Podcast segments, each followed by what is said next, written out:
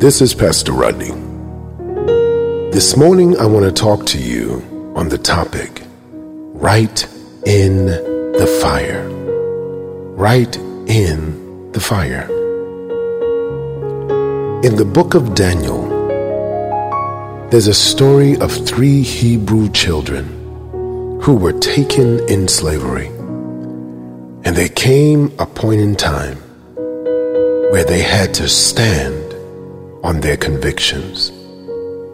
They had to stand upon what they believed in.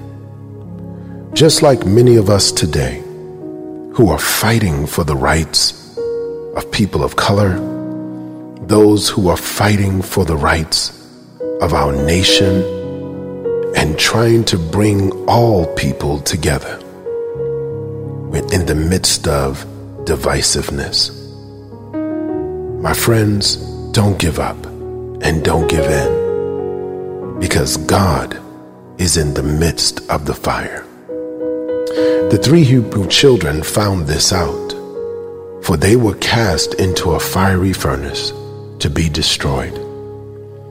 But when the king looked into the furnace, he did not see the three that he threw in only, but he saw four.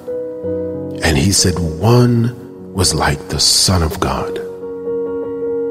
People of God, I know sometimes it feels like you're all alone, but you are not, because God is in the midst of the fire.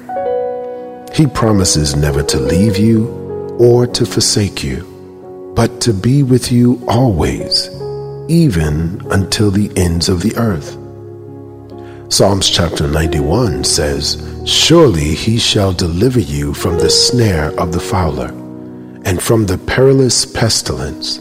He shall cover you with his feathers, and under his wings you shall take refuge. His truth shall be your shield and buckler. In other words, God is your protection. He is the strength that you need.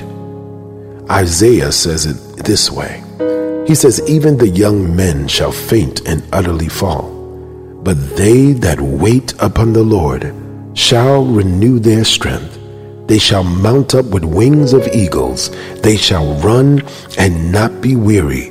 They shall walk and not faint. See, because God doesn't want you to quit. He doesn't want you to be defeated, for he says you are more than conquerors through Christ our Lord that strengthens you. He says that you can do all things through Christ.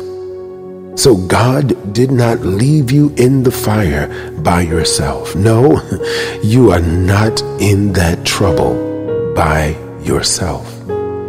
I know sometimes it feels like all of the weight and the struggles and the burden is on your shoulder.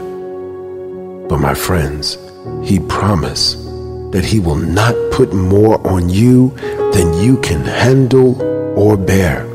And in every situation, He will give you a way of escape that you can handle it. So, what can we do in the midst of this time? Keep on walking keep on running. Keep on pursuing what you believe is right. For God is in the midst of your fire, and you will not be burned. For the Word of God says the waters will not overwhelm you and drown you. The fires will not burn you, and the mountains will not overwhelm you or surmount you. But what will happen is that the waters will wash you, the fires will purify you, and the mountains will take you higher. So be steadfast, unmovable, always abounding in the work of the Lord, for as much as you know, your labor is not in vain in the Lord. So keep on moving. Take another step. Get up another time. Because you will not fail. this time you will win. For God is in the midst of the fire. We pause, we reflect, and we emerge to life in Jesus' name. Thank you, Lord.